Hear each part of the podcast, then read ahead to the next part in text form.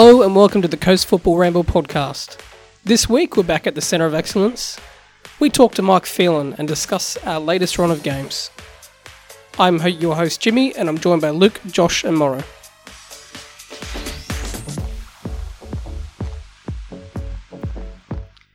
How are you, gentlemen? Boys, How are you? Well, indeed. what is going on? It's Here been we a while. It's It been a while. has. Who are you guys? Who are we? It Who was, else? Who- I who sort of. I sort of lost the routine a bit. I was like trying to put, you know, different things into different things. I'm thinking, yeah, this is this is not going well. No, this is odd. Routine. Last the pod routine was, was 5th lost. of February. Fifth of Feb. So it's been a month, I reckon. I month think and a half. my last one was the Christmas one. I think it's been that long for me because of other things going on. But I've had a lot of things going it's on. good to be back. We only pod when we're winning. No, no, we're not. We're not. Okay, let me explain Pod this when nice we're and early. winning. We're not just potting because we won. Sorry. Yes, we are. Yes, we are. We're But, uh, potting because we're actually free this week. That was no. That's- The Yeah, the yes. agreement was that we when we win we pod. Yes, well, That was a joke. there's only so many losses in a row that we can continue to pod through. So you know, what do we? What do you? What do you do? I don't know. I don't keep know. being negative every week like we were, and then give up. Funnily enough, people seem to actually be interested in hearing us when Yeah. we're negative. Yeah, that was weird. Funny enough, people are interested in hearing us, which is what I don't get. Go figure. I was very surprised at all the demand at wanting us back, but here we are. yeah, thanks everyone for uh, Yeah. telling us to come back and do something. Yeah, Back- that felt really good. Back to The disappoint. boring lives. Back to disappoint. Well, All right, Fred's question. We have seen in football that when there's a coach change, we see performance and mentality change in the team. Have we seen enough from the one game to renew our confidence, or is it more likely to be a one off? renewed confidence for me. But The bounce back. The Jets were shit, though. The new coach bounce back's real. Yeah. that's a I- start. I think it got to the point where the players weren't playing for Mulvey. We knew of, you know, things before Christmas about the dressing room where You he could say- seemingly lost it. Yeah, you could say he lost the dressing room, but I don't think he ever had it. No, that's probably a fair point. It was still very difficult though to feel confident uh, at the end of the game because you know we were, we were finding it a little bit of a struggle there. But but it's a start. It's a good start to rebuilding that confidence for sure. Yeah, I mean, I I don't want to say that eight two was on purpose, but it felt it in some ways. Looking at some of the players and look Only at some of their attitudes. The senior players, the younger players, when they came on, improved the game. Yeah, they did. The, the last 25 minutes was obviously our best for that whole game. But when when we obviously got to that point of bloody 7 0, it was clearly evident that nothing Mike said pre game, half time, post game, at the one hour training session during the week uh, was going to change what was going to happen that night. I don't know about any of that. I just felt shattered, to be honest. Like that hurt. That really hurt. It hurt the first time, the Mm. first two eight. But Did the it? We were second, laughing. La- well, well, when you've degenerated to almost taking the pee out of your own team, then Been doing it all season, That's mate. what we've done the entire season. I know, but it's, it's, I'm not sitting down there with you guys, and I'm not quite so quick to jump on that wagon. But on that night, then what else was there? I'm glad of the result because of what it hap- what it resulted in. Yeah, true. Yeah. I mean, to be fair, it went from, oh, here we Something go had again. to change. to taking the piss then to be very very angry Well, it's just you know putting up the protection shutters because I can't bear this any longer. Like the tears, mate. It was not an easy night to get through that night. No. I, when my wife was picking me up, I wanted to walk home because I just didn't want to talk to her. Didn't want to That is talk to anyone. I just wanted to walk home by myself at shit knows when o'clock, and yeah. 'cause We kind of knew it was gonna, what was going to happen. We thought it was going to happen the next morning. Well, it did, but not at 1 a.m. That was a bit unusual. True. it was great got exactly what he bloody deserved I was asleep finally. um the most i mean the most frustrating thing is is that we were sitting here as near as it makes no difference 12 months ago having this exact same conversation Yuck. like i Yeah. don't i don't want to say i'm not it, there's a lot of people that are anti-club at the moment. You can understand that, and like, I guess I'm anti-club to a degree, but I definitely don't trust the club at all because we had this same conversation 12 months ago, and we're told the exact same thing that this season will be different and spending more money and etc. etc. And it's it hasn't happened. So why why would I believe anything a word that comes out of the club now, whether it comes from Mike Charlesworth, whether it comes from Sean, whether even whether it comes from Mike Phelan, and we just spoke to him for like an hour. I don't until I see a plan in place with accountability for who's making the decisions and ultimately people being held accountable when it goes wrong, which there probably has not been enough of, then I will maybe start to come around. Yeah, I think we've made a start to the changes and the change that needs to happen, and it's been a good start, and you know that will have refreshed the fans. But at, one of the most hurtful things about that night was that to me, I felt before the game that w- that was what was going to happen um, because I couldn't get my head around why what we what people were saying was an experienced coach would select players out of position um, and some of those players were players that had uh, not been able to deliver well, even in their own positions. And then drop one of those good players or had performed for us. It just made for no having sense. conversation with him. Yeah, so as soon as the game started, within not very long, then that was found out immediately, and and so after that, there's there's nothing left. And and you're right, Luke. The trust at every level of the club uh, in terms of the leadership. I mean, I'm not talking about the people who walk around the office and do the legwork here and um, so forth. I'm talking about the leadership, and not just the leadership um, in the football department, but the leadership in the football department, but the leadership in the office, the leadership, maybe Mike Phelan, uh, and the leadership at um, in in the chairman's place, you know, and and how do you, you trust any of that? To be honest um, when you know that yeah a lot of the things that were promised last year uh, we appear to have come back coincidentally with the exact same score to do the exact same thing and say the, some of the exact same things that we're going to put some more resources in we're going to um, you know d- uh, do things differently but uh, here we are again. That's tough to take. We've come full circle. Yeah, copy Yeah. paste the issues of last year. And it, Yeah. and it also hurt, I for me personally anyway, it hurt the way the media portrayed it as well because uh, I I'll admit that I took a little bit of offence to one at least one reporter reporting that Mariners fans t- almost were accepting this because I didn't feel that Mariners fans accepted it after the game for starters, and then I I- you know they said PSG supporters uh, graffitied their training base, and then 500 of them uh, turned up and chanted things at their team for their failure that Mike uh, would have enjoyed. Well, I personally went to training that Monday morning just because I happen to be lucky enough at the moment, if you want to call it that, to be able to be at training occasionally to ask for answers. I, I contacted Sean and said, I want to speak about that because it just can't accept that, if you know what I mean. Um, and so the idea that people would report that we don't care about that, that's nah, nah. Aaron's one man mission to seek out answers. Oh, look, From Currently the some that unemployed. be. people look. Some people want to get on social media, and, and I'm all for whatever people want to, how people want to represent themselves and their way of doing it. But for me, I walk up to the front door and I knock on the door and I ask for an answer. You And- get so much time on your hands. well, luckily, I, I say luckily, I haven't got a job, which is not lucky. Um, but uh, luckily, I have had the time, and yeah, so I knock on the door. I knocked on Sean's door and asked for answers. He'll be writing to the papers next. No, I d- that- 100%. that's, that's Living sort up to the coastie that's sort of stereotype. like that's sort of like blasting someone from a distance, though. I just can't do that for me. So I- I'll admit that uh, was it the same night or the night after that I then got on the blower to Mike Charlesworth because I don't know any other way to do it. To be honest with you, I just so you seek answers. Did you find answers?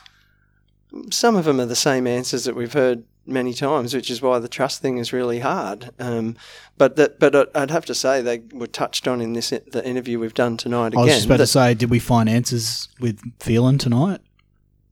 We'll find out with the interview coming up. The think- Let's not suspense, the suspense is real. I do think that it's really important the the, the thing setup. that uh, Mike Phelan um, was saying and Mike Charlesworth said to me about the community and the, and the the fact that he believes that the club's been taken for granted by the local community and in particular by the council. And and I don't know the answer to that. I can only you know hear what he says but I am like you're saying on my one man mission. My one man mission includes uh, getting in touch with local politicians because I want to hear what they've got to say. Why is our pitch so much more rubbish than it was three years ago? Why hasn't the council ever uh, spoken about the issue of um, the management rights for the stadium. It's all been the narrative of Mike Charlesworth is banging on the door and whinging because he can't get control of the stadium and he's trying to buy up the property on the waterfront and he's going to take the Central Coast office. Fine, if that's the truth, then great. But uh, I'd love to hear what the council's got to say, and I'd love to hear what um, uh, poli- uh, local politicians have got to say about that, and get some truth out there. Fans can judge for themselves. I, I don't, you know, I don't want to tell people what they should think about it, but I do want them to know what's going on, and I don't know any other way to find it out. It's much better to ask a direct question of someone instead of just yelling on Abs- Twitter. Well, that's how about I feel about it. I don't want to even have a go at people who do it that way, to be honest. But but I have also banged on Guilty. another door, and so I- I'm banging on the door of our local politicians, and I hope that in a, a soon podcast we can have one of them on here to talk on, about. on, on Twitter and Facebook, you're basically just shouting into the ether. Well, nobody likes old man shouts at cloud, which would I would epitomise if Is I you. used that method. So I'm not do- doing that, but um, I'm hoping, like I say, that we can get the council to speak of it. Maybe we can get David Harris, who I know is a fan, on here to tell us what he thinks about it and how he thinks the council could uh, better, you know, integrate with that. But um, I'm not going to blast them on social media. I might want to get a job there. Um, but um, but I do want. I'm a ratepayer. I do want answers. And it almost feels like we've gone 360 again with the stadium thing. Because Yeah. again, it's Same it- diversion. It, it always seems to come out with SBS. Whoever Mike is friends with at SBS, Mike Charlesworth, still have to clarify, is friends with at SBS. Anytime something goes wrong with us, seems to come out through there. And again, on the weekend, um, or late last week, there was another article about yes, we made mistakes, and yes, we've stuffed up, and things the exact same thing that we heard 12 months ago. And then again, uh, he bangs on about the stadium and the council, and that's all well and good. But I'm not willing. When I when I trust the club, I will be on board with the club and help the club. Uh, what's it called? Barrage the council Push about about about why we have a very poor stadium deal and why the pitch is so poor.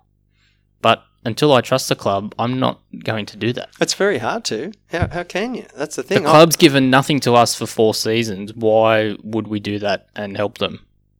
But if it is bull, so to speak, then why can't the mayor talk to the local constituents and tell us why it's bull? Let, us hear that. Let's do Why, some digging. why eh? are there so many? It's it almost seems like the council are holding out hope that the Bears are coming back into the NRL when that's just not going to happen. Well, we know there was a grudge on behalf of the um, groundsman organizer at the interim groundsman organizer at the council. I don't know if he's still there. We're gonna have to chase that up. But he did not like football at all, including the Mariners. He's a rugby league person. well, it's the only tenant. Why wouldn't you Yeah. cater to the only tenant? They'd rather what? They'd rather just have the three Because NRL people games a, se- stubborn. a year and that's it. People are stubborn. And, and Yeah. look, ratepayers don't want it. The, here's the thing. If we took, I, I heard that $100,000 was taken out of the budget. It's just a rumour, but I heard that $100,000 was allegedly taken out of the budget for the purpose of um, less work on the pitch. That's been noticeable over the last few years, in my opinion. We had a billiard table out there, and now Pluim Park is better than it, to Mm. be honest, and has been for a number of years. A couple of years ago, our pitch was the best pitch in the league, and Yeah. now it's one of the worst. Yeah. So how? Why? How? Why has that happened? So, look, as a ratepayer, do I want the council to save that 100 grand? Too right, I do. I don't want to have to um, Oh, pay well, for that in my rates, but let's a. let's save those questions for when we're actually chatting Yeah. to council. Exactly. All right, let's. We're gonna. Mara needs to head off, so we're gonna quickly try and get through some. So zips and things in the background is me putting my boots on. Again. Congratulations to Luke and Rhiannon. You got married. Thanks. Woohoo! We did. Um, Hitched, and your life's over. and gone. What a great day. It was. It was a great day. 10 years to the day since we got together. Cute. Um, was, yeah, very good. Had plenty of football friends at the wedding and managed uh, to get the celebrant to sneak in the exact words football friends. Football um, friends To lots of wry smiles. and cheers. Um, yes, and I did sneak the Mariners in to my vows. So, um, Poor bugger. So did Reed, didn't she? uh, Both had very football related. I believe so. Yes, my How good. well, I may as well just come out and say the line. I I said the only time we'll suffer is watching the Mariners, Yes. Yeah. which was very apt because that was the Sunday after the eight two Before. before. Wait, what was the game before? It was the Raw game, wasn't it? Come it? on, mm-hmm. come on. It yes, was the that Raw Brisbane, game. the it was Brisbane not game. much Sorry. better. It's just was It less, was- less numbers. Yes, It was two days after. It was two days after the Raw game on the Sunday. not much better, but less numbers is a great way to put it. Yes. Right. Um, so we're going to go back. Western Sydney 2, CCM nil. This is a lo- the first game after our last recording. Meh, nothing happened next. Um, Anton Tagliaferro and Cameron Khan joined the club as board members and part owners. Apparently, Tagliaferro is worth two hundred million, so Funding. that Get around that. work well for us. Well, it's not it's not part owners, but is it? It's Charlesworth still like owns board 100, percent directors. but they're Directors and they are financially putting money backing, in. Apparently sorry, Tagliaf- financially backing the club. apparently yes. Tagliaferro's al- already put a significant amount investment into the club, so we, that's a good thing. Yeah. So from what from what I understand, and it's I'm pretty sure it's public ish. Uh, from what Sean sort of Sean said, said pre-game. yeah, Um, before the eight two, which wasn't good timing. So yes. one is good with football and the other one is good with numbers. yes. Basically, Basically. all you Uh, need to know. Cameron Khan is based in San Francisco. Has said Yes. that he's not a football person, but is a financial Goodwin numbers person, Mhm. which is what this club definitely needs. So I'm happy with that. And then Tagliaferro, definitely more of a football person, Maltese background. Um, been Chairman involved, Balzan. been involved with Balzan FC in Malta. So and AC Milan Academy. That's owns yeah. and Just as an aside, obviously interested uh, when Mike Charlesworth was here. What was that a month ago? Both of them turned up to training. I saw them there. So You need to get a job. Did the boys? Did the, I'm boy, trying. did the boys train harder when they were there? Was it noticeable that they were training harder because they knew they were there, or they didn't Mm, care? No, it was Well, the only person they need to impress is the coach, yeah, Yeah, and they didn't care about him. that at didn't time. work out. yeah. Right. Um, following on from that, Sydney won, CCM won at Leichhardt Oval. It was stinking hot, wasn't it? Oh, Yeah, it was day- bearable. that day sucked. Nice ground though. It was the first time I've ever Great been to ground. Leichhardt. I'd love to go there for a night game. It's a it's a good football ground, isn't it? Yes. Good little football ground. That hill was packed and looked good. Yeah, enjoyable afternoon. What was what was the crowd like? Thirteen thousand. Thirteen thousand at Allianz looks terrible. Thirteen thousand at Leichhardt looks great. Yeah. Uh, Mariners 3, Raw 5. Red cards to Matty and O'Neill. Yeah, Mm, the game that solidified why Matty Simon should not be captain ever. I've been saying it since It was Murray. the start of the season. it's So one of one of our young players, Joy Murray, is there to calm him down and take him away from the referee. That should not happen Yeah. from a captain. It's I, just I an didn't want. Simon to be captain from the start. I don't No, know neither. now, we do know that apparently the ref did tell him a couple seconds into the game, don't be diving for penalties because you're not going to get them. And the Brisbane players heard this and decided to take advantage of that. and just but kicked still, him all game There's no reason for Matt Simon to carry on and like swearing a at the referee. I know you guys don't like family friendly stuff that I spout out with at times, but that is us. And No, but a- see- as an example, shout Yeah. out to one of my mates who I uh, drilled for a number of years until he finally became a member. And his young Drilled? his, drilled for a number yeah, of years. Yeah, I, I persistently annoyed him about becoming Oh. a member. Oh, you and- mean that? well, I, you know, nuances of the language, but but he has young kids, and this just isn't an example that's tolerable, and it's not tolerable for me either. Uh, I'll be honest and say that Mike Mulvey asked me at training uh, why I tweeted some stuff about how that wasn't such a great thing. And Hang on, uh, who's Mulvey's bloody social media watcher? Mike Okon, bloody hell. Maybe it's Okon. Okon watches your social media for Mulvey. Has he has has has he got like the same guy that Okon has? I don't know. I, I don't know, but but I do know that Mike uh, had the line that he hadn't heard what had happened. And Bullshit. I'm sorry, I was standing on the second. How couldn't he have not heard? I'm standing up the top on the balcony looking over, and I said, "Look, I'm, I'll give you the benefit of the doubt, but the bottom line is, I saw what happened, heard what happened. I don't know how you couldn't, and um, it's just not acceptable." you can't call the ref an effing dog and Yeah. expect to get away And with he it. needed to condemn that in the post match, and, and didn't. And didn't. And that I just felt, and yeah, no, Bad influence from my six month old son, Boom. Tom. boo. Yes, I'm. Carrying on I'm. with a And my grandchild, huh? I'm like. Disgusting. I'm like you, Aaron. Matt I Simon's mean, a bigger dribbler than him. all four of us are not that PC in regards to we all swear and we all sort of do that sort of stuff. But Trying to cut it down. Do not. pod. when when when I don't get a referee for my all age three games at three o'clock on a Sunday, I think about that because at the end of the day, referees have had enough of copying that. Mm. People, I don't care what people say, they see him do that, and then it ends up out there on the weekend, and then it just never goes away. You got to get like a, 100%. you got to get like a random bloke from the crowd. that's why there at CCF. to That's why it. CCF have no refs. Yeah, And and a where's shortage the- last year, and and, where's the link- year, I think. Where's the link from the elite to the grassroots? Because I was the captain of a bunch of old fellas, sorry boys, um, in this last don't season. In this last season, and I know that if I said that to a ref, I would have been lucky to have finished the se- or uh, played another game in the season. Mm. Simple. Yeah, that's the way it should be. Anyway, moving on. Um, after that game, we had uh, Hull. We had a break for a week, so Hull uh, Went on a bender. went on a bender. Apparently, there was a no drinking policy in place. When Yeah. did that come in? Well, I don't know. It must have just been a. Anyway, anyway, uh, someone saw uh, Orr and Mulvey out drinking on Friday night. So, So the coach isn't adhering to his own Correct. policy. and his little Hmm. boy, Orr, was fine. Apparently. Anyway, he's gone. His Good. little boy. golden boy. And then Um, also with Hull drinking, there was he put up a post on Instagram of him with Carney that was stupid. having a stupid. drink. Yeah, I don't know if it was a bender, but the, there was a photo. Well, of if a that's drink. true about Well, if you Mulvey don't show up to drinking, training two days in a row, Let's just say it was if a it's a bender. hangover, if if Mulvey's drink, said, "Oh, there's a no drinking policy," and then he's out drinking, then the players are going to be like, "Well, that's not a very good example to lead, is it?" So I'm just going to have a drink anyway. Um, also got word that Payne confronted Mulvey about something, and that's why he didn't play in the eight-two match. Well, who Um, can blame him? There was no Pierce at training either, but he's now returned after that. Um, yeah, so Mariners two, Wellington eight. We've already discussed this pretty much. I'd hate to talk about that anymore. I hate that. Um, Mulvey was gone at one a.m. in the morning. We should have asked Mike about the process of how that happened. I wanted to ask it, but I didn't have a mic. He was Uh, eating Mike- his Weet-Bix. Mike, Mike was using my mic. Get out.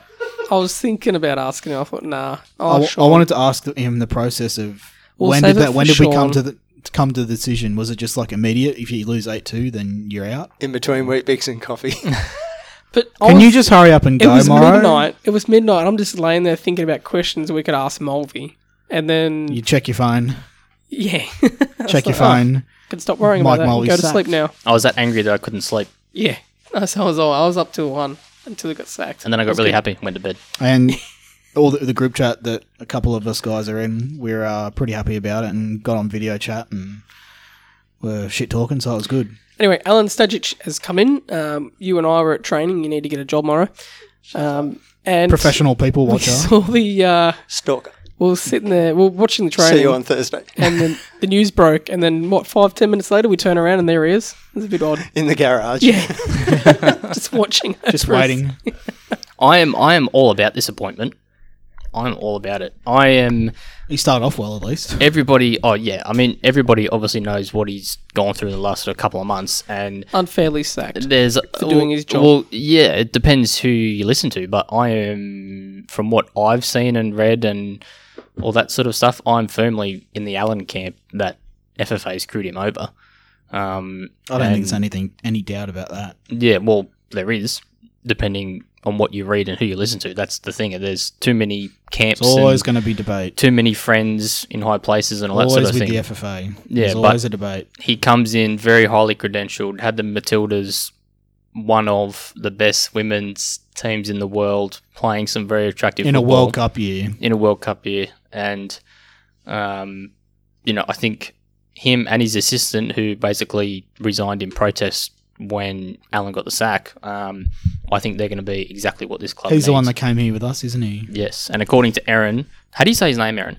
While he gets dressed, Is it like a, a Nahu? Nare- uh, Nahel? Narel? Nahel? Nahal? I'm going with Nahul Arrarte. Okay, There we go. Arrarte is a very angry man, according to you. Well, at training, he's really got some get a job. passion there. He's, he's he's really, you know, right in the players' ears. It's loud, it's fast, it's I want it That's quicker, good. it's all of that stuff. And uh, yeah, That's good to hear. It's good to have a good cop, bad cop situation. Yeah, absolutely. Uh, But, but to be fair, Or Alen- bad cop, bad cop. uh, Well, that's to, what we had under Okon. to be fair, it was a four v four, they were four v four um, defensive drills, funnily enough, and uh, there was two lots of them going on at once, and Alen and Monty were doing the other one, and uh, that was reasonably loud too. But I was standing behind the um, assistant coach, the new assistant coach, and yeah, I just thought that his level of you know intensity himself was um, good to see. Has Monty been demoted? If he's assistant, what's Monty? Is he like another, just a second Uh, assistant? We did speak to him about next year, and he said he's getting his licenses in June. Wasn't it, Morrow? He's finishing off his couple of his licenses in June. Monty Monty really has to know. Monty has to pick up the balls at Pluim Park when they go over the fence and over near the road. No, it's Daryl. at the Monty. Monty has to go and pick him up. That's his new position on 100 and something a year. Anyway, uh, Jets two, Mariners three. Thank you VAR for a change. Oh yes, Thank you, thank you, Snake, for missing two pens in the in a row, You off, Morrow? putting a pen in the same spot. Love yous. goodbye, Love you too. Bye. Good luck in your Hope you lose. fives grand final. Break a leg. I'm joking.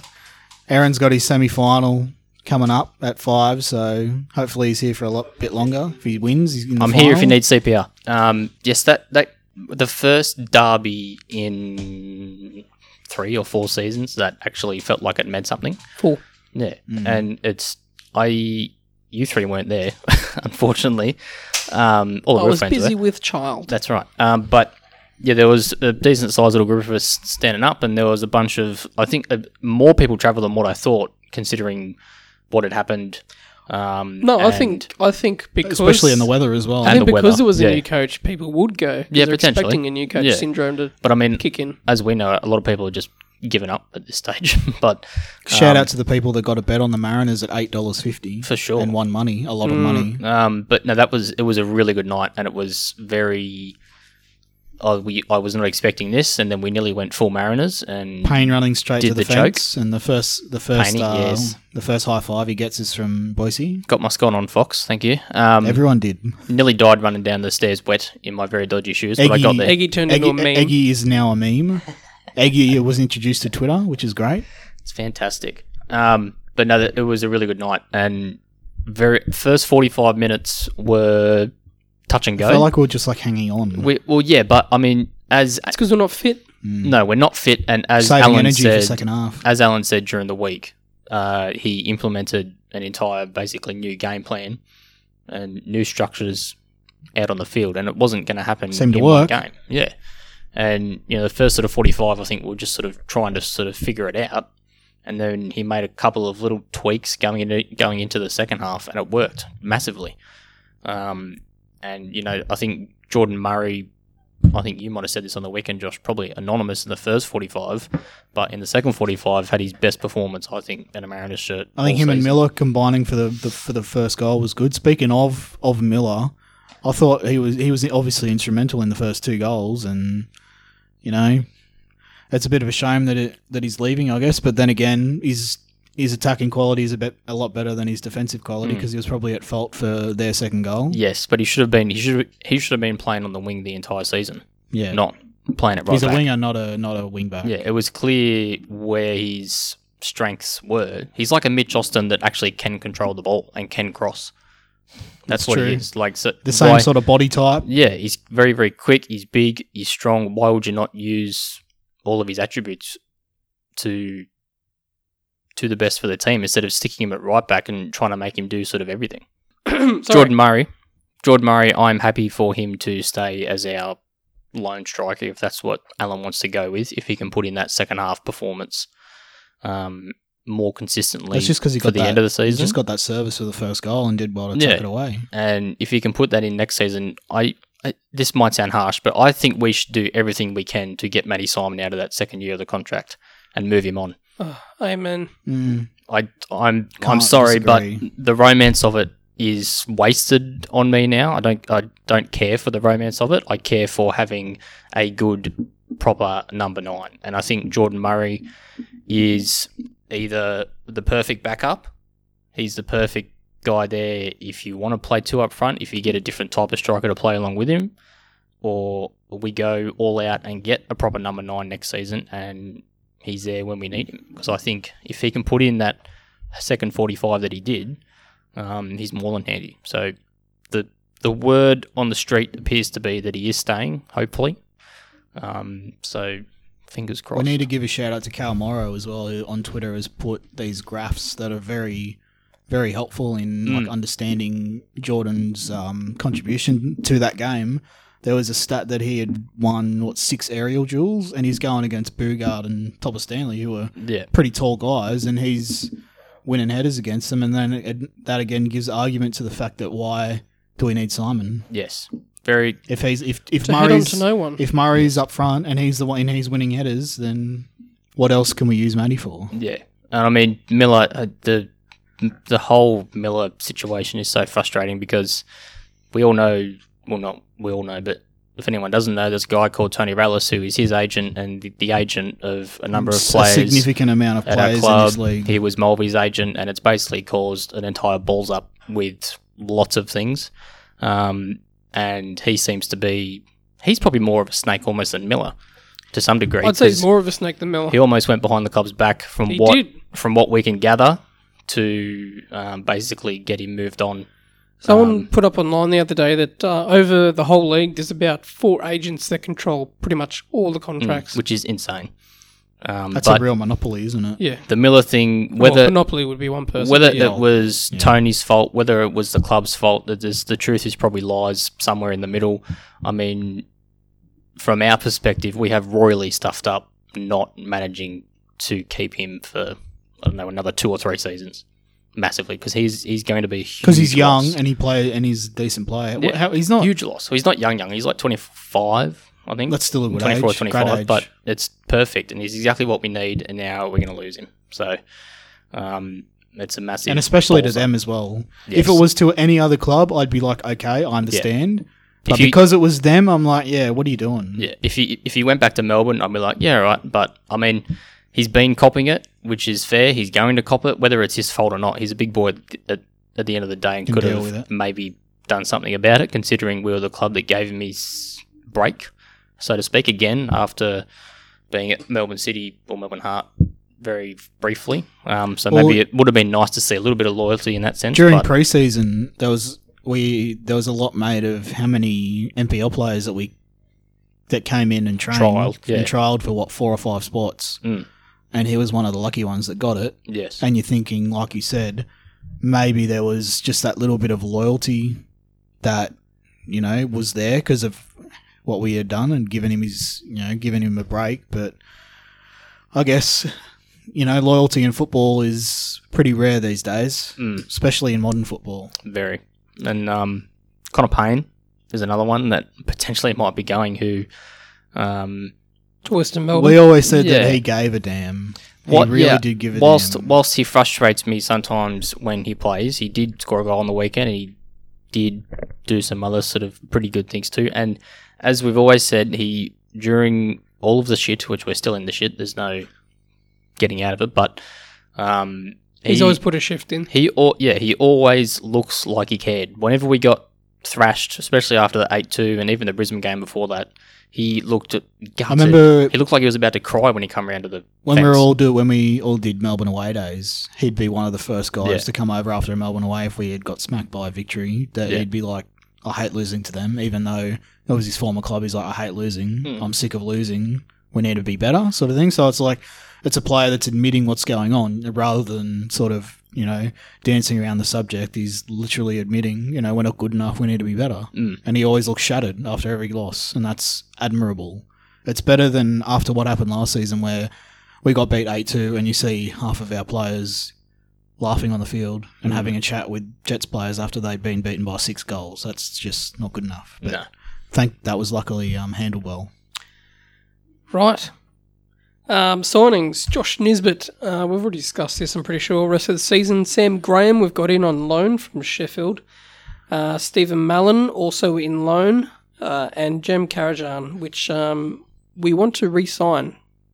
I'm all for Jem to stay, Jem has to be has to be one of the first on the list with Tom. stay and be captain after his performance on the weekend for sure. What have we thought of Graham and Mallon? I know that you know people that we know are not ver- not very fond of Graham or Mallon, but what do you guys reckon? Look, they're young, and for their age, I think they're really good. Fair? Well, I'm gonna, if I'm gonna be blunt, I'm gonna say Malin yes, Graham no. Y- I would lean that way, yes. Yeah. I think Mallon is a lot better than Graham. Yeah, But um, Graham's first 45 on the weekend. I wanted to. where where I think Graham will shine is paired to next to someone like Zwaanswijk. in the conference. Um, sorry. Yeah, no, yeah. I, You know what I mean? yeah. Like he's he's still Need- he young. needs an experienced someone centre-back next with to him him. young. Like what Sainsbury had. he to needs tell him where to he stand, needs, like where to position himself. Yeah, he he- doesn't have that. he needs somebody to teach him the positioning. Although he positioned himself well, lying on the ground to get him away from was one of the quite shots. funny. and, and there was another one where he's like in the right spot at Yes. least. He at the right needs he 100% needs to work on that, and he 100% needs somebody to show him how to play out from the back and Yes. not go long every. Well, see, early time. on Hoof. it was there. Hoof it. It was there early on, but he's lost that. Yeah. So yeah, I, I don't know if that's a confidence thing. If it's because surely it's not in the game plan for Alen to hoof Playing the, for a shit hoof- coach. hoof the thing long. You know, fourteen times in the first bloody half. I'm sure that wasn't in the game. Game. No, but anyway, I think he can get there. But Yeah. I think he's all right. Ballon. Balance Yes. much better. Yeah. But odds are, I assume we will potentially lose both of them at the end of the season. Probably. Yeah, they'd be going back to Sheffield. Anyway, uh, departures. Jake McGing has gone to Poland. Good for him. European move. But Hopefully he the gets some team, game time. The team that he went to, that the last I saw when it happened, they were second last. About to be relegated. Yeah. or very close to it. Um, but I am happy for Jakey though. I mean, he Second if Poland would still be all right standard. Yeah, I, as as Mike Phelan says, whether it's already been played or whether you're about to hear it, he They're about to hear it. he alludes to you know throwing in youngsters at the wrong time and then basically ruining them. And he's Jake McGing is definitely not ruined, but he was thrown in in Made that- a lot of appearances. he was thrown in in that sort of Walmsley phase. Going He was played out of position for so yeah, long because he was going into Okon. He was I He was playing watching DM. him watching him as in the academy and in youth he was mostly a DM and Yeah. I, I remember being at the game for youth in the Mariners when he got moved into centre back and I thought oh that's all right and he actually went all right but just because He was always more of a DM than a CB, even though Yeah. he played way more games as a centre back. yeah his development was unfortunately a byproduct of us being so poor because he Yeah. just got thrown in at centre back uh, there was in the big literally leagues. no one else. Yeah, because there was basically no one else, and we didn't recruit right. And he he had nobody. He had no Zwaanswijk or Wilkinson to sort of feed off, and I think that sort of hampered him in the end. But hopefully, um, it's a bit of a second wind for him over in Poland. Um, Adam Berry has gone to Blacktown Spartans, I think.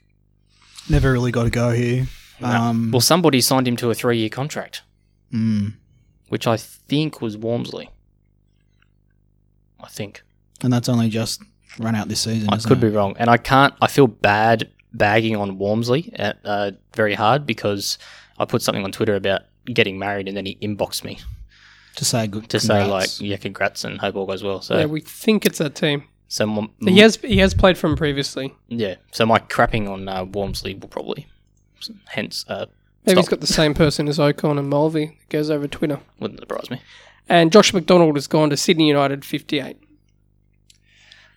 Yeah, he was always injured, wasn't he? Uh, yeah, he, he- was in the Gamiro, sort of always injured. Well, he had a bit of an injury. He got a couple of chances. It's just one. Always of had a bad back, wasn't it? One of those things. Yeah, I think he had a broken back, or he had something sort of Like a broken, sort of weird, but yeah. I think um I think he also got lumped into the this is speculation, but I think he got lumped into the poor attitude club as well with Hool and uh, Mhm. Payne. But Payne's poor attitude was a Mulvey Mulvey not Yeah, he was frustrated. understanding it. Yeah. Yeah. Um, speaking of which, yeah, as we mentioned, these are rumours. Connor Payne to Western Melbourne, Jonathan Aspropotamitis to Western Melbourne as well, and Kye Rowles to Melbourne City. They're three rumours. I think all three are probably a good chance of happening. Yeah. I all would think. all three are a good chance of happening. All three are probably replaceable. Do I necessarily want to replace have to replace all three? Probably not. I I would don't mind Rowles going. I don't mind Aspro going, but I'd love to keep Payne. Yes, I would like to keep Payne purely for And Aspro. I don't I don't want to say purely for the give a shit factor because we need more than that. But there is a good footballer in there that If- can be can be more sign- consistent. If we sign a decent centre back, experienced, then if we keep Graham, we could play Graham. Yeah. If we keep Aspro, we play Aspro. You know, Yeah. I think Aspro was one of the best players of the team when he came in. Yeah, I'd agree with that. He could read the ball, which is something our fullbacks couldn't seem to do. He reminds me of Sainsbury. Yeah. That's the a way big, he that's a plays. big call. The way reminds, not similar, but reminds me just the way he plays. The, our best fullback before Aspro was actually Aiden O'Neill because he could read the ball and cut it out. That's fair. Mm. And he's on And you'd He obvious- doesn't like playing And there. you'd but obviously rather O'Neill play at DM rather Yes. than what Exactly. left back.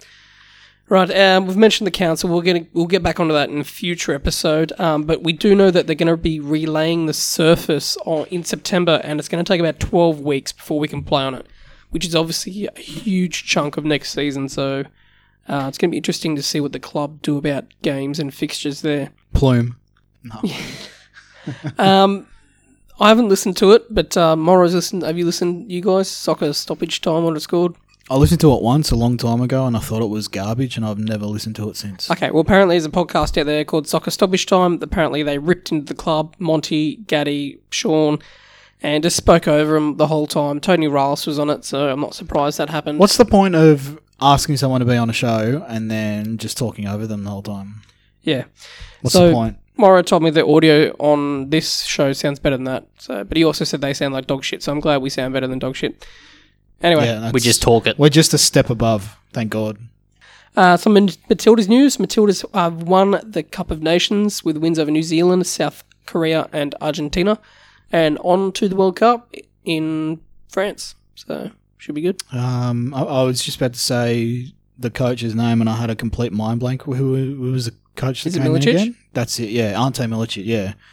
So good start for him as as Matilda's coach. Three three wins and Cup of Nations. So yeah, I think we've got a good enough team to go far in the World Cup. But the whole Stajcic thing, I think, is going to make it pretty damn hard for us to win the whole thing because there's a lot of good teams, especially and obviously the US are going to be favourites because they've been the best women's team for a while, and then France, the host, will probably be up there as well. So tough, And tough for them. Yeah, Right, rules changes from IFAB. Um, if, I don't know if you've heard of this or not, but uh, here's a r- quick rundown. Um, handballs in goal scoring situations are no longer have to be deliberate. So, regardless of whether you meet it or not, that uh, grey area is now is now being eliminated. It's gone. Um, new rule: uh, players attacking uh, team will have to be at least one meter away from the wall when a free kick is being taken, which is good because I hate seeing attacking players in the wall pushing over the wall. I think it's a bit, you know, Mm. it's not sportsmanlike, is it? So. No. Um, uh, forcing uh, players when they're substituted to leave the field of play from the nearest touchline. This is um, trying to increase uh, the amount of game time there is. Um, FIFA have been worried about how much of the 90 minutes is actually played. Yeah. So this is one way of trying to speed up the And game. time more- wasting more when, ball. and when time wasting happens. Yeah. Um, now there is a. I don't know if you've ever seen it or not. I know Brisbane tended to do this quite a bit. Uh, when you try and play the ball short and pass it out from the goal kick, um, sometimes what the keeper would do was pass it square to a player, and if that player was getting shut down, they would simply step into the box, which meant that the goal kick was then um, Had to be retaken. invalid, which would mean it'd be taken, retaken. Mm. Um, if you do that now, it's play on. They were looking at doing a yellow card instead, which would you know try and rub that out. It means But, um, playing out from the back is going to be a bit more difficult for sure. Yeah, well, you can't, you know, you can't hedge your bets either way. Mm. Um, in situation where the ball hits a referee, it's going to be a drop ball. And there's also um, with penalties, the goalkeeper only needs to have one foot on the penalty line now, which um, you know, Okay. Can we put in a petition to change a rule? what rule would you like to change? The rule that allows the attacking team to retake a penalty even though you Yeah, gained an be a free advantage from it. I know. That was bullshit on the weekend. Yeah, I hate that rule. I, I, play I devil's know, advocate- I know that's the rule, and I know that If that's it's- how it's meant to be. We were encroaching as well. if Of it's course a we were. defensive player, it should be retaken. If it's attacking player, it's a free kick. Yes, But the So- encroachment rule has been a massive grey area for a while, hey? Because No. it's usually not called. no, and that's the thing now. That's they've sort of set the standard. Well, because it was Georgievski that encroached and then scored, which is probably the main reason why they looked it up on VAR. A good hmm. example of this was the Spurs Arsenal game pretty recently, where it was shown that Vertonghen was, you know, a, a lot like pretty far into the box, and that hmm. resulted in Arsenal not scoring a goal. But that was on Aubameyang for missing. But like on the weekend with us, it was a good call because Georgievski is halfway into the box. Yeah. But then again, there was a couple of our players that were inside the box as well. But I think it was a good call because Georgievski was further in front than anybody else. Yes. If I if if I was going to make the rule, I would make it in that situation that we get a free kick because he's encroached, gained an advantage, scored from it, so we should get a free kick, or even just like a goal kick, or like I don't know. But if it's the opposite, if they miss the penalty and one of our players happens to be in Georgievski's position and then And clears it, it, yeah. then they get to retake it. Yeah. Not Yeah, they've done the not they've done the wrong thing. That then makes they sense. get to try and do it again. That's shit. Although, how sweet was it to see Roy put Oh, a it was so penalty in the exact same spot twice, and for Kennedy Second to actually worse. read it? Yeah. Yeah, because it was just no power on it. Why? Yeah. I don't understand players that like to place their penalties. I've always been an advocate of just blasting the penalty high, because then Yeah. the keeper just literally can't react to it, and it will always go in. So, well, if it's on target, it'll always go in. But yeah, I mean, full credit to Kennedy for making the two saves and the save he made in, in the first half, but the second goal was on him. It still doesn't sway my opinion of uh, what we need to do in the goalkeeper. The stocks. first, the first thing in recruitment for me is new goalkeeper. new goalkeeping coach, uh, new number one, uh, Aidan Munford to number two. Thank you. Yep, one million percent that. Right. Well, here comes the Phelan interview. Thank you for listening for this long. Um, it's a pretty good interview. He's he loves his football. You can tell that in the way he talks. About a forty-five minute interview, so it went pretty well. yeah. Anyway, here's the feeling interview.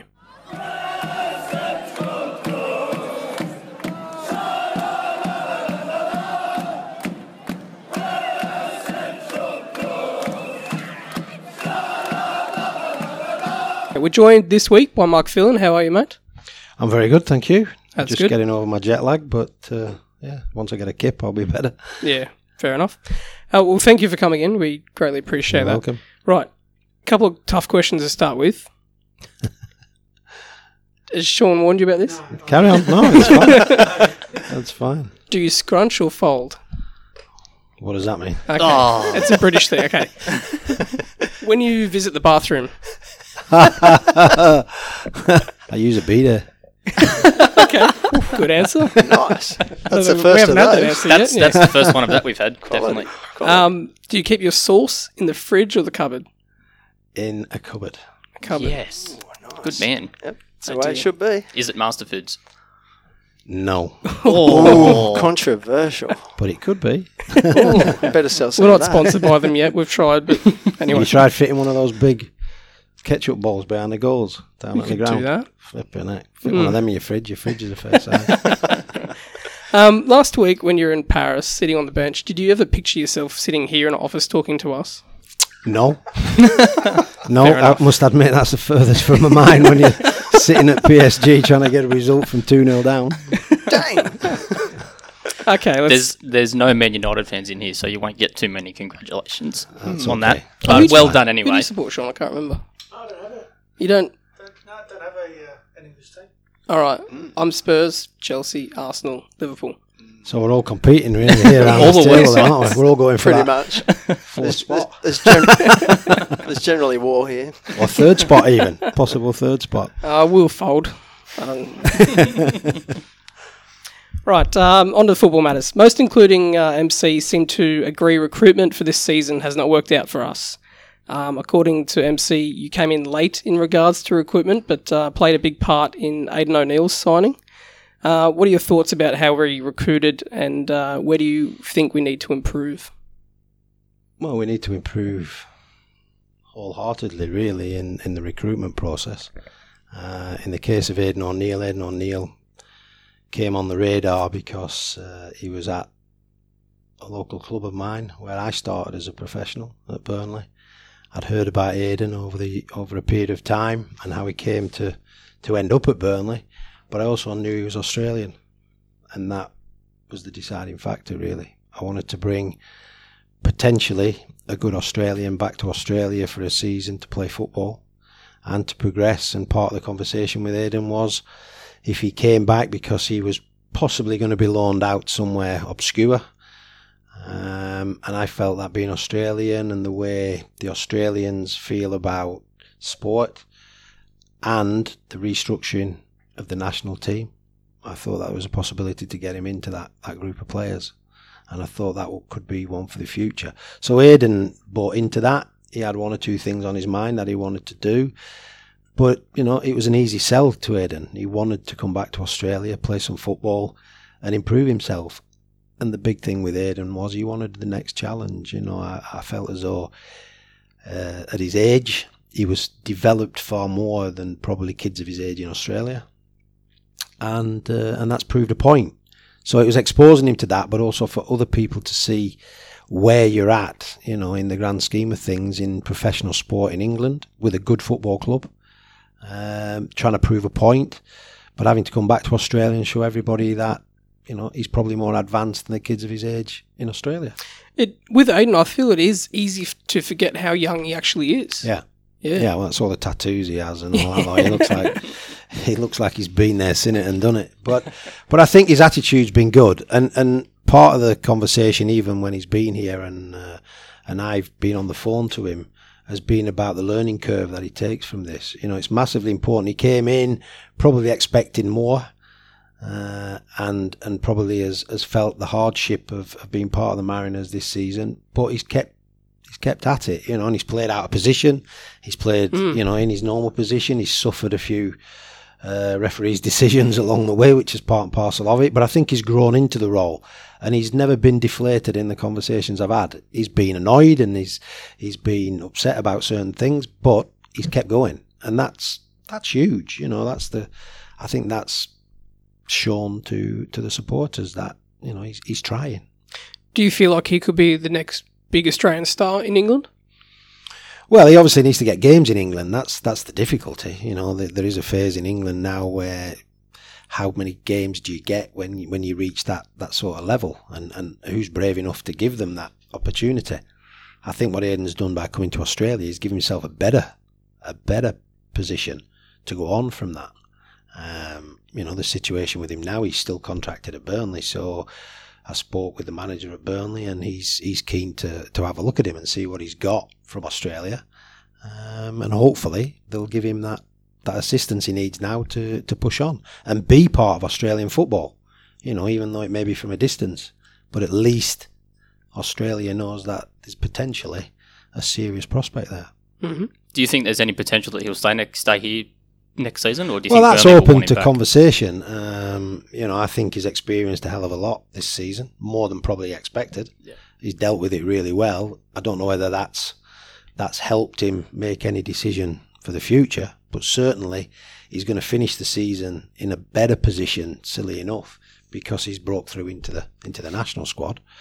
Um, so he can take heart from that. Whether it means he stays at the Mariners for a little bit longer, I don't know. That's a that's a discussion that is probably left till till the end of the season. I think. But one that Burnley would um, be making decisions about, depending on what they see as his potential immediately. Yeah, definitely. Yeah, yeah. But Burnley, Burnley, you know, hold his contract, so you know he's still contracted to them. So whatever, whatever Burnley decide to do is what Burnley decide to do. But there's a shot that if they think he can get more of a boost by staying, that there's a possibility yeah, that could. yeah, that's a conversation that I think is only right to have.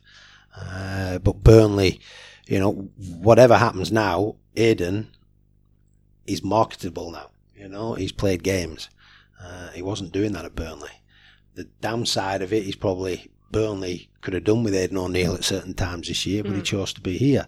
So that'll be up to them how they approach it going forward. But I would think, you know, discussing it with the people that have worked with Aiden, they would love to, to keep him here, but we have to think of Aiden's future as well. Sure. Can you tell some of the fans listening some of the main changes you've played a part in since you arrived at the Mariners? I know you had some thoughts on the academy. Sort of Yeah, well, my role when I first had discussions about uh, joining the Mariners was taking a look at the Mariners, looking at what's been going on, and then apply my experience to try and look at developing something a little bit further. That's been a long, long process in a short period of time, funnily enough, and there has been some major decisions probably underneath this, you know, within the structure, which has not, not sort of shown itself on the football field.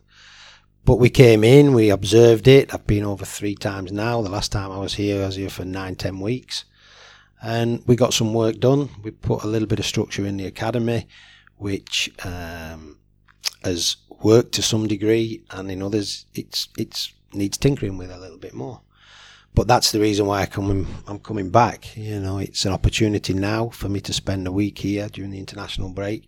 I was due to come back in January uh, for a longer period of time, but then obviously the biggest club in the world came around and asked me to go back, Nearly. which The room just rolled their eyes. is very is very difficult to uh, to turn down. But it still gives me the opportunity to to be here and uh, and see what's what's gone on in that period of time.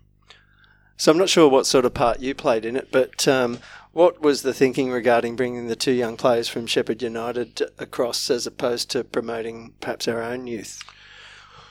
Well, the thinking behind it was the opportunity to do it because I think at the time um, a couple of centre backs were injured. Certainly, one was leaving.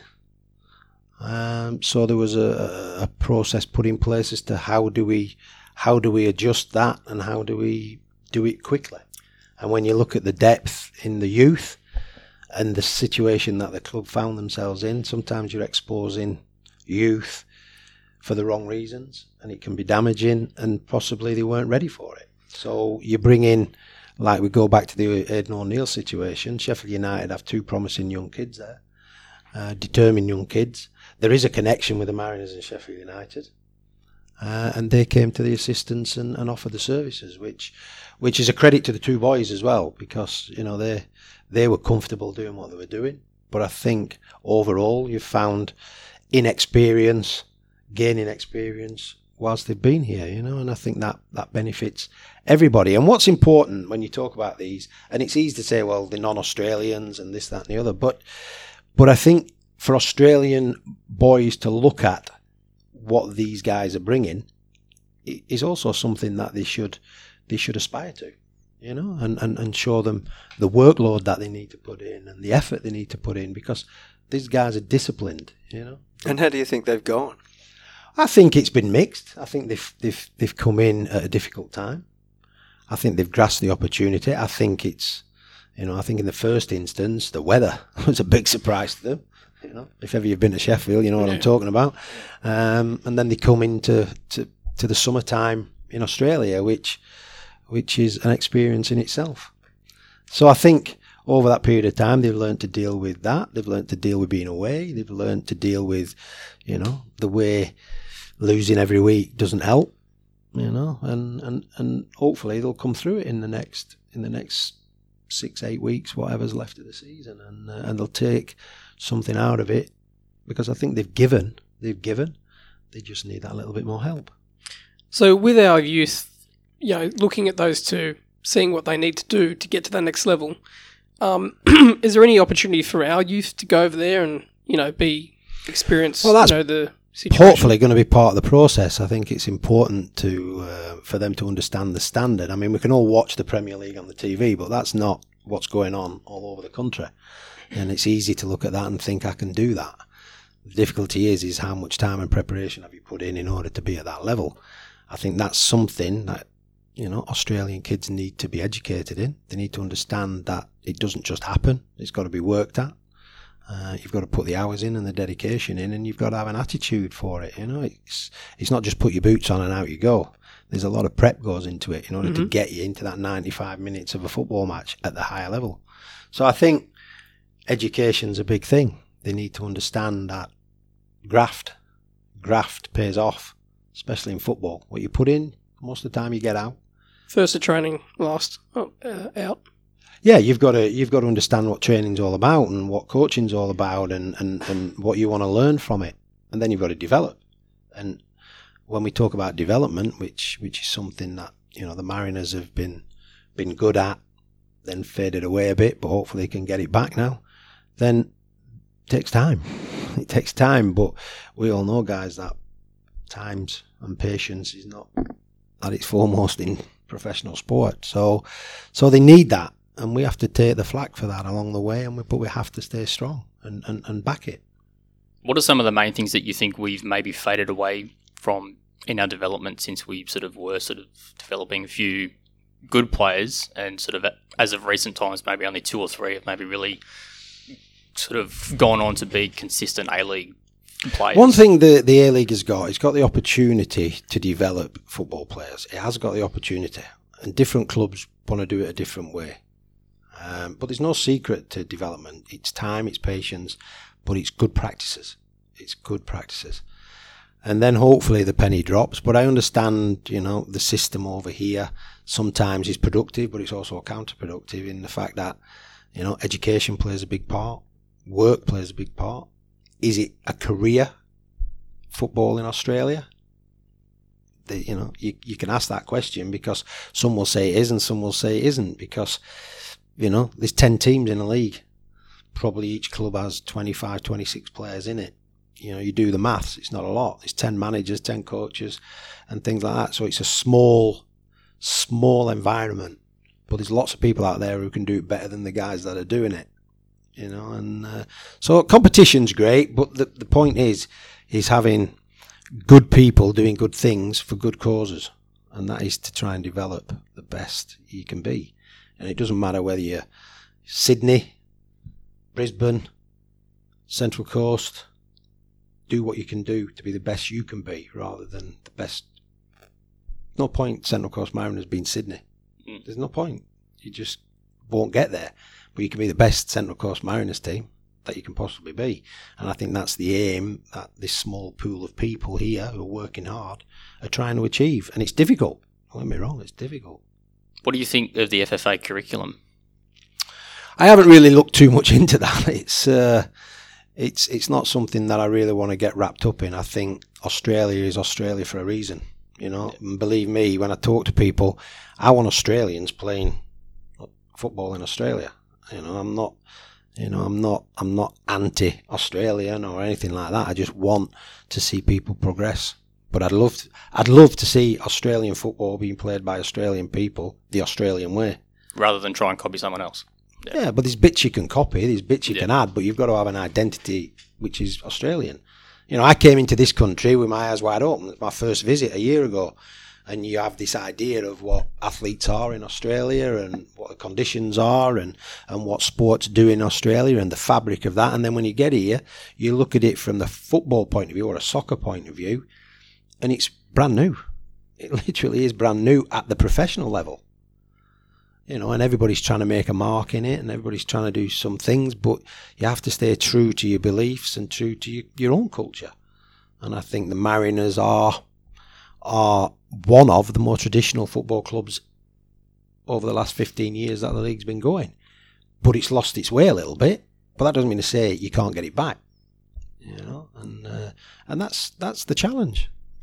Have you got a sense since you came here and had a look around at what whether we have a, a real showing identity or we're still developing that identity, or are you, are you thinking you can be a part of um, uh, the future of our identity being? Yeah, I'd like to found. be. I'd like to be part of, of the future. You know, the reason I came in was to offer help and advice, and and and you know, I'm not I'm not the one who can make things happen directly because there are other people in the establishment to do that. But I can offer an insight into what it takes to be better at what you do. You know, I, I come from an elite background, so I understand what it takes to be in an, an elite performance facility.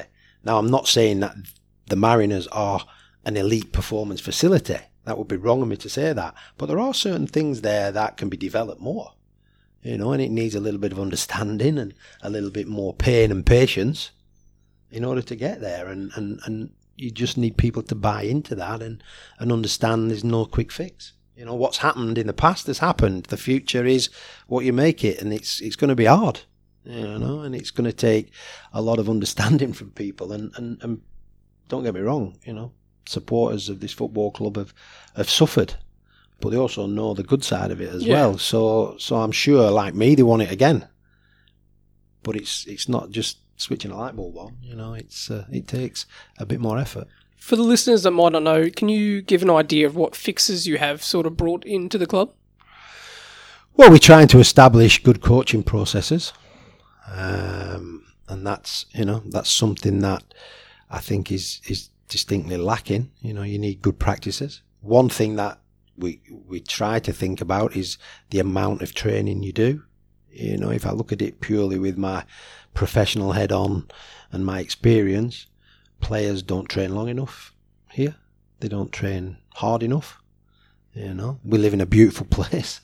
Hmm. You know, and there's plenty of time to go surfing rather than training. You know, and it's it's it's just a fact of life. But we have to create a condition at the football club with better facilities to be able to say, no, this is where your workplace is, this is where your career is, this is where you do the hours, you know, and uh, and that's that's not easy when things are sort of set in stone a little bit over the over the years. You know, young kids, young kids to the credit, and I've spoke about this a lot.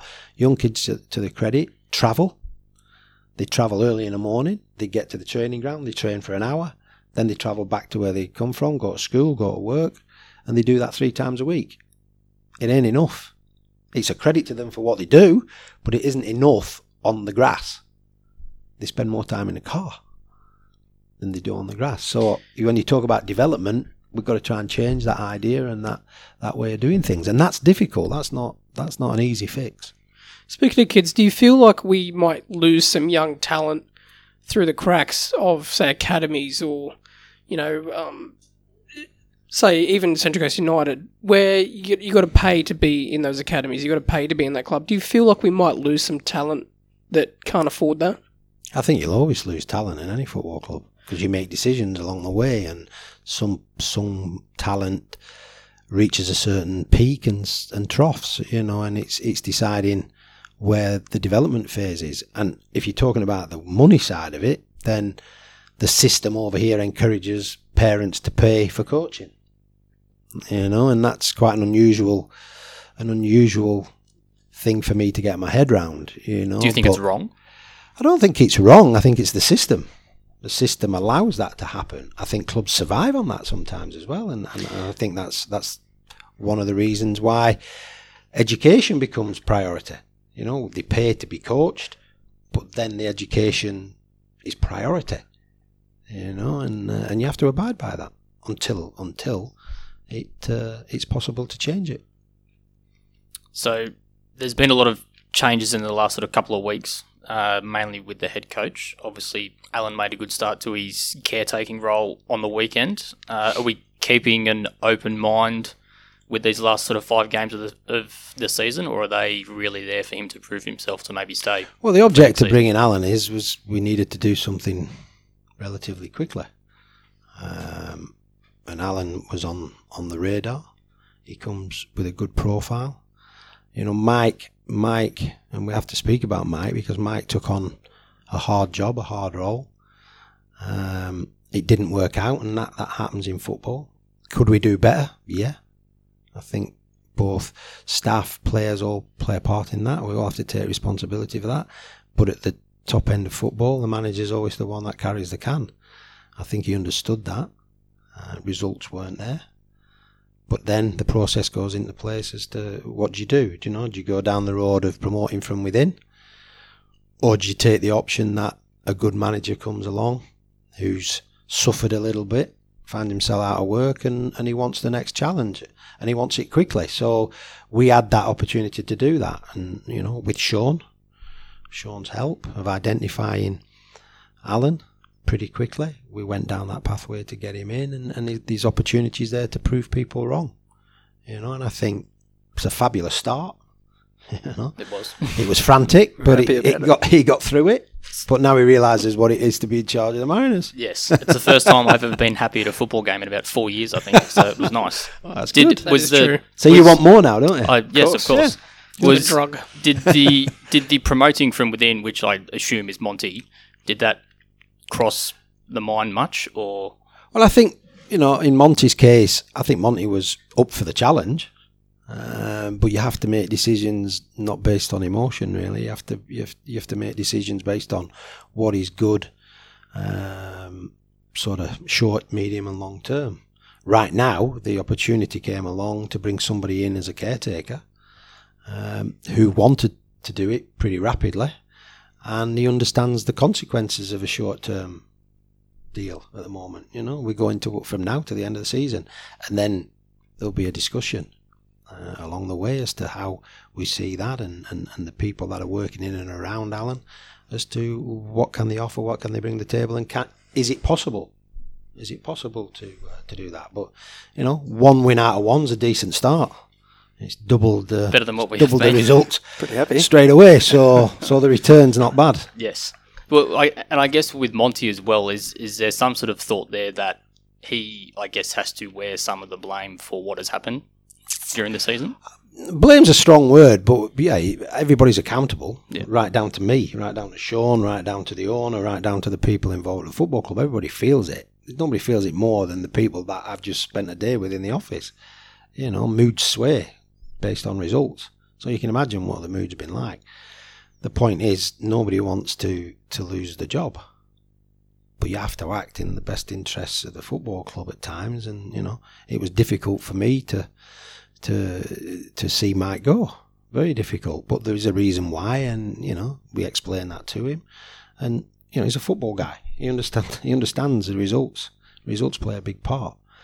Uh, but going forward, then you've got Monty. Monty's aspiring to be a coach, a leader in his own right. He was a leader as a player, but he's still he's still picking up those those reins bit by bit. But he's he's gone through quite a lot himself in the learning process he's contributed to success and and failure. But that's part of the job.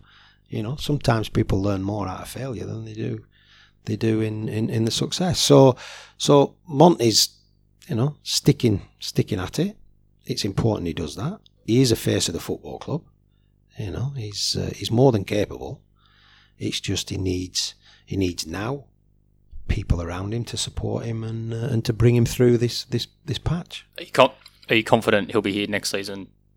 If Well, who knows? whether it's Alen or whether it's Well, I've been in this game too long now to to put my neck out and you know make those sorts of statements. You don't want to give him the vote of confidence. Does that ever work? Doesn't help. so you know, my experience tells me that you work with what you've got and you try and produce the best you can out of that. And then, if it takes us on a great journey, it will do. If it doesn't, then you know decisions get made along the way. So everybody at this moment in time is trying to piece together you know, the jigsaw puzzle that, that hasn't been pieced together from the start of the season. You know, and there's six games to gain some credibility, or five games to gain credibility. It started well, um, and hopefully people will see, you know, that the club's going to go again and it's going to try. I think you know, as long as we try, that's that's the main thing. But we've no divine right to be higher than tenth. Results tell you that. So, you know, if in the next five games Alen can win all five, there's a possibility we could finish ninth. That's a start. I'm happy with that. That'd be right. I'm really happy with that considering the first half. never thought I'd Yeah. never thought I would say I'd be happy with ninth, but So Here with, we are. Small gains. so with that bit of uh, background uncertainty around the coach and the future, this is a fan show, of course, and we ask the fans for questions. And, and one of the favourite fans' questions has been, when will we sign Tom Hiariej or re-sign Tom Hiariej and try to sign Jem Karacan? Obviously, they're they've um, done enough in in terms of uh, some of the fans to for them to think that that's what they should be, um, what we should be doing. Um, those sorts of decisions would normally be made, I guess, at the sporting director level. Um, are you going to be responsible for new signings and retention? I guess is the other question around that. Yeah, I have an input into into all those aspects. You know, it goes with the with the title. You know, Tom has been in and out of the team. He's been injured quite a bit. I do understand that he's a fan's favourite. Um, Can I just point out to the listeners that he has legitimately been injured? Conspiracy theory. So, sorry, go well, on. that's what I'm aware of. He's been injured and, and he's he's he's had in different form as well when he has played. Uh, regarding contracts with with Jem, Jem came in. Um, Jem was was was nearly coming into this football club at the start of the season. You know, we were a whisker away of getting him in, and, and for other reasons, he got he got a better offer somewhere else, and, and he, he went. But as that progressed at that club and it didn't work out for him, there was an opportunity to come and we managed to get him in. It is the back end of the season, and he's done very well. He's done he's done as well as we expected him to do. And he shows qualities. He shows leadership qualities, and he's experienced. The fact of the matter is now is yeah, in, in, in the next few weeks, I'm sure there will be discussions made leading towards the end of the season as to what he wants to do and, and where he sees his future. If we can facilitate that, then why wouldn't you want you know Jem to be a part of this football club? I think he's got the qualities to take this club forward. He's got the experience. It's just a case now is does he does he want to apply that here, um, and what will it cost? You know, there's always that issue. It's never about the money till it's about the money. Yeah. especially here. Yeah, even if someone wants to stay, you don't necessarily want to pay them there to stay. But uh, anyway, do you take responsibility for the loss of Miller and Payne, Aspro, and possibly Rowles to other clubs? Initially, uh, that all started through outside influences, uh, and then it came to our attention probably late in the day. Um, I have spoken to three of those players that you've mentioned. Uh, in the meantime, uh, and it's developed the way it's developed. There's still possibilities that those players will stay at this football club. Uh, hopefully, they see sense. But you work with these players every day, but sometimes you can't have conversations with them because there are intermediaries who change that conversation. So that's the situation we're in. I know what you're talking about. we'll, we'll discuss him away from this interview. Um, what like we lost our um, strength and conditioning coach at the start of the season for reasons. We'll discuss that elsewhere. What impact do you think not having him made for this season? Do you, do you feel like the under strength at the moment, under conditioned? I think looking back, um, there's been certain times through this season. I mean, the one thing I had to get my head around is the, this is the longest pre-season in the history of pre-seasons in Australia. it's ridiculous. You know, I'm used to ten days before you play the first game. You know, here it's twelve weeks before Yeah. you even got into it. So, so to get my head around that was difficult. Um, but if you get it wrong, you suffer. You pay the price, and it it felt that we were always chasing chasing time. Uh, and there was a moment when I thought January January would be the moment it would kick in because it didn't it didn't go according to plan. Um, but that changed, uh, and we tried, which is difficult mid-season to to restructure that and bring somebody else in. Um, and it's it's been it's been difficult for that person as well to to start mid-season in competition to actually do things during competition that you should probably be doing before you get into competition. So there's a lesson learned there. Because you want to push them to get them fit, but not necessarily push them too far that they burn out. Is yeah, that but you need to do enough Yeah. to get them to the point where they're competitive. Yeah. And uh, you know, if I go back now to the I flew in and I watched the Adelaide game in the cup, the first game. Now that was the first game yes. for the football club. Out of twelve, well, how many weeks it was, but Adelaide had played eight games by then. That Yeah. was a big It thing showed. amongst us at the You know, time as And well. that, that is something that you know hindsight tells you was the wrong thing. Uh, but once you've lost those weeks, you've lost them. It's very difficult to get them back at any level, let alone the Mariners level. Yeah. Uh, so yeah, there is a lesson there that, that that's got to be different. If you turn up at the training ground, and I've been there a fair bit recently, then it's noticeable that there has been some changes around that um, part of the club. There's a couple of resources there um, that are uh, in the strength and conditioning space. Are you, are you satisfied that that now has filled the gap that that um, we, we Well, no, you, and if I said I was satisfied, then I wouldn't be doing my job right. fair. Um, Yep. I think you've always got to strive for improvement all the time. You know, the difficulty is is finding the right people to do it, and do they want to do it for a start? You know, and uh, and do they want to take on that responsibility and lead the club forward? That's that's the important thing. There are gaps to be filled. There's still more gaps to be filled because it's nowhere near really where you want it to be as far as the, the infrastructure and the people. But it's better to get a small amount of people doing a good job than a lot of people not doing a good job. So you've got to be delicate that way, and, and there are improvements. There has been, believe it or not, more investment in the playing side um, than than's been given credit to, but part of it has been uh, has not worked. I think we have to admit that, you know, and it's it's difficult. But on the grass, it's been hard. It's been hard to watch, but there actually has been investment on the grass. There's been investment underneath you know, which obviously supporters don't see. And I'm talking about the academy and the restructuring there, and even even within the commercial side of it, there's been investment in that, and and it's just a case of getting it all together. And what helps Sean and his commercial team is a winning team on the pitch, Yeah. you know, and uh, and then people put bums on seats and come and watch, um, and they don't vote with the. The, with the feet, you know, or, or, or whatever, they, they, they vote with the with the hands, and they they they, uh, they clap when they see something working. Right now, it's the opposite of that, but hopefully that will change. You know, and, and we don't want to get used to this this satisfaction of mediocrity. You know, I don't come from that background, and but you try and work and you try and express the best you can how to make improvements, but it requires a lot of buy-in not just from the people who run the football club, but people outside of the football club. You know, we, we live on a coast which is beautiful, like I've said, but we need help. Community plays a big part. Councillors play a big part. You know, the area needs professional sport in it. It's got it. It's definitely got it. What do you want to do with it? You know, there's a there's a question. But I wouldn't be here if I didn't think it had a fair chance of achieving something. You know, now I've got to combine it with uh, with Man United, but right now I'm still here. so uh, so hopefully hopefully it will work. So, speaking of investment, uh, Mike Charlesworth has indicated that there'll be more resources added next season to improve recruitment. We heard the exact same last season, like you said, and there has been more spent on the pitch. How can the fans trust that for next season? How are we going to differ from what we did the season just gone, even though we have spent more?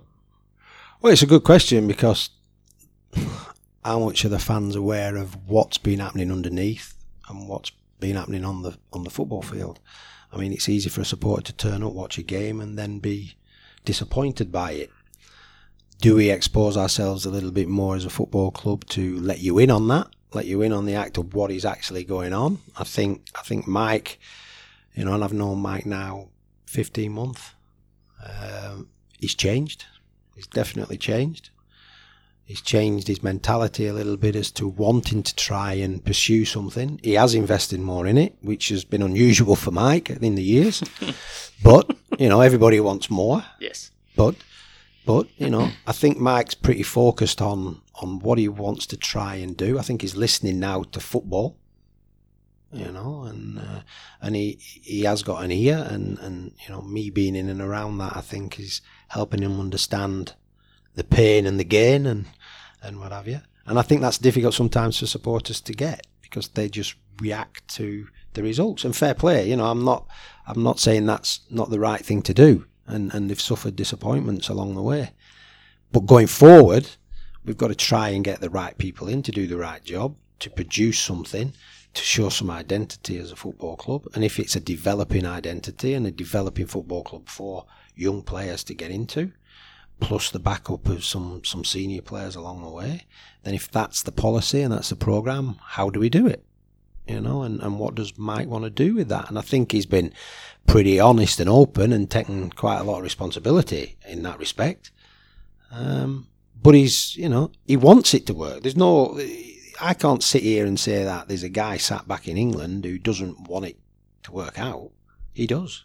He does. How you do it is another thing. But if he uh, if he listens and he's learning, he's certainly learning. Uh, then hopefully he can make it work. So, do you think maybe the, the last four seasons has maybe been a learning process for him as much as anyone else? I don't know about that. Um, Mike would know more about you know since he's taken taken on the role or taken on the club, what it's done and, and, and where it's gone. Um, only he can answer that question. But I see it as an opportunity to to build something. Um, like I said, if I didn't, I wouldn't have joined up for this because I, I wouldn't need to do that. I wouldn't need to uh, stake my reputation on it um, without having a belief that you can make some changes.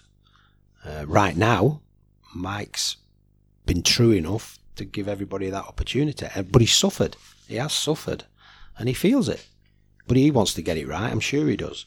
I mean, who in football doesn't? If you you know you, you're the head of something and it's not working. You, why do you want to be in it if you're getting grief all the time? You know what I mean? So I do think he wants to to, to show that his credibility there.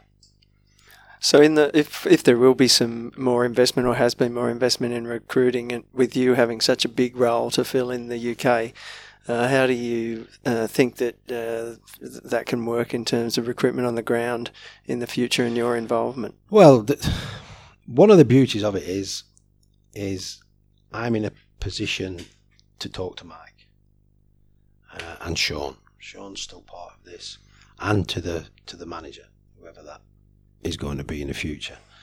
So there is a connection there straight away. When it comes to recruiting, then this football club needs people to recruit. It needs, and I'm, what I mean by that is not just players. It needs people who know how to recruit. You know, and and that is something we're definitely working on. It needs somebody in Australia to scout. It needs somebody to do the legwork, and it needs somebody to find Australian players. You know, it's easy to see it on a on a website. It's easy to Google it and all that, but you've got to know your you got to know your stuff. Uh, so that's something that the football club's looking into, um, and also there's other elements to to the structure within the club that needs to be improved. You know, sports analysis, sports science, all these things. But when I talk about community and when I talk about all these things, there are people in this community that go to university that study sport. So we're trying to get an involvement with universities. We're trying to get involvement with grammar schools. We're trying to get involved with, with you know, Australian schools in sport. So we're trying to bring them in because there's people who can offer a service to this football club, and it's trying to convince them that part of a degree course could be part of the Mariners. Why not get some ground experience whilst you're studying? You know, and we need to try and get ourselves involved a little bit more and, and see whether that's a possibility. At the moment, we're making few, a little inroad. We could do a bit more, but but I think it's there.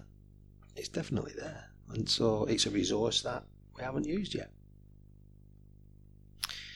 Do you plan to spend the EPL off season in Australia or directing from the UK or a mixture of both?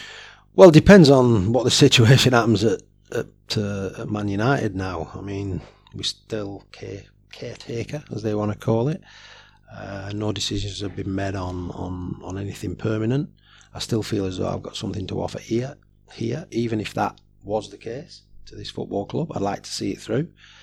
Those decisions will probably be sorted out in the uh, in the off season. But the off season for me in England will be finished if we go all the way to the Champions League final. Hope you don't. That's June the first, and Man United will be back training July the first, and they'll be in Australia July the fifteenth or something like that in Perth.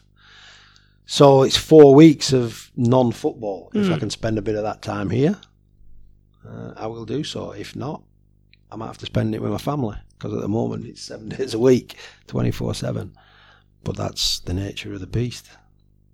So A lot of uh, football managers have said that in the UK that, you know, they just can't go a f- couple days without football. They need to go out and see a game, regardless of who's playing. If it's like Division 2 or whatever, they just need to go out and watch a game. Yeah, a lot of people say that, but do they really mean it? Because I enjoy a couple of days off if I can get them. But uh, no, my involvement's been pretty strong since I've been back in England. So I've been doing the, the day job in England at Man United, and I've been doing the mornings and the evenings on the phone to Australia. You know, maybe that's When's the sleeping? difficult. Well, you catch a little nap in the afternoon, or you get you do one of these power naps now. I've learnt a good power nap. Have you had any When since you got? playing, have you had any asleep. since you got back here this time? Well, no, I've only just got back in the country, so I'm still running on adrenaline at the moment. I'll probably sleep well tonight, but uh, but that's that's just the way it is. It's it's total commitment and total involvement, but I do enjoy the days off when you get them, and so you should. You need to switch off, otherwise, you know, you uh, you can't see the wood for the trees sometimes because it is consuming. Um, and every game looks the same, so you have to take a little backward step now and again to to recharge this is an opportunity for, for me to do that in the next next 10 days you know i've got a lot of things i've got to do here or listen to and try and try and act on and then I've got to enjoy my time whilst I'm here, and then I've got to go back to. I was telling Sean there that uh, we go back to April where there's a game every three days. So it, that's success, I suppose. But it's one game a week out here, which is. Uh, It's a holiday out here, which is why I think some of the players come out, to be honest. Oh, well. Oh, well, thank you very much for your time. We greatly appreciate it. You're and um, best of luck already. thank you. Thanks very much, Mike. You're welcome. Job.